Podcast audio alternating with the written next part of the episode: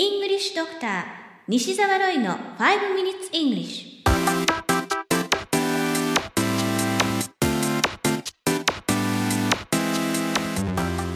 Happy New Year and good morning everyone こんにちは。イングリッシュドクターの西澤ロイです。5 Minutes English このコーナーは朝の5分間で気楽に、そして楽しく英語のポイントを一つ学んでしまおうというコーナーです。第10回目となりました今回は英語学習を行う上で大切な一つの心構えについてお話しさせていただこうと思います。年の初めということで、今年の目標を考えたという方も多いのではないでしょうか。そして、今年こそは英語をやろうそんな風にお考えの方もいらっしゃると思います。年が明けて気分も一新、英語に対するやる気でいっぱいの方に対してお伝えしたいアドバイスがあります。それは、張り切りすぎないでください。ということです。張り切りすぎないでください。もうすでに三が日や年始のお休みの間に書店などに行って良さそうな本とか教材を買ってすでに始めているという方もいらっしゃるかもしれません。そのやる気は本当に素晴らしいと思います。ただそこに水を差すわけではないのですが、ぜひ張り切りすぎないようにしていただきたいのです。やる気がある時って、たくさんできそうに思えてしまうんですよね。実際、最初はたくさんできるかもしれません。時間もやる気もあるから、最初は自然とたくさんできてしまいます。でも、そのままのペースでずっと続けられると思いますか？やる気が湧かない日だってありますよね。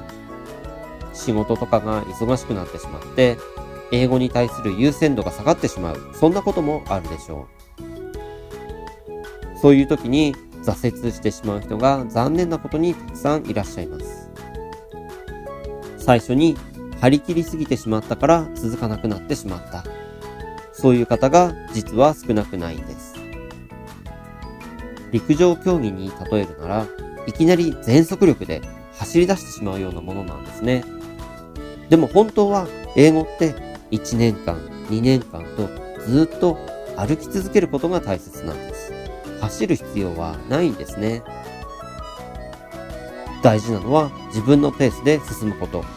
歩いてもいいんです。自分のペースで進むことが大切なんです。そして一歩ずつ上達していけばいいんです。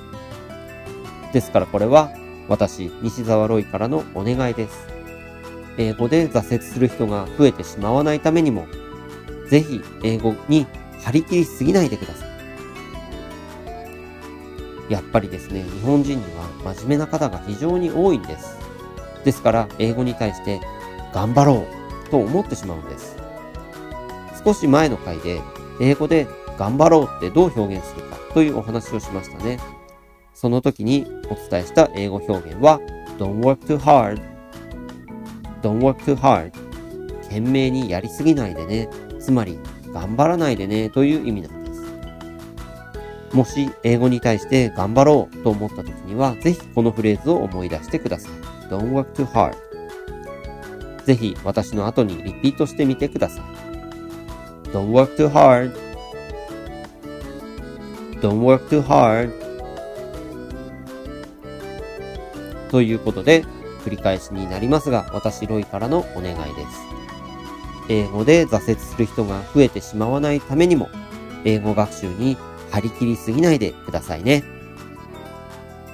You have been listening to 5 Minutes English? お届けしましたのは、イングリッシュドクター西澤ロイでした。今年もどうぞよろしくお願いいたします。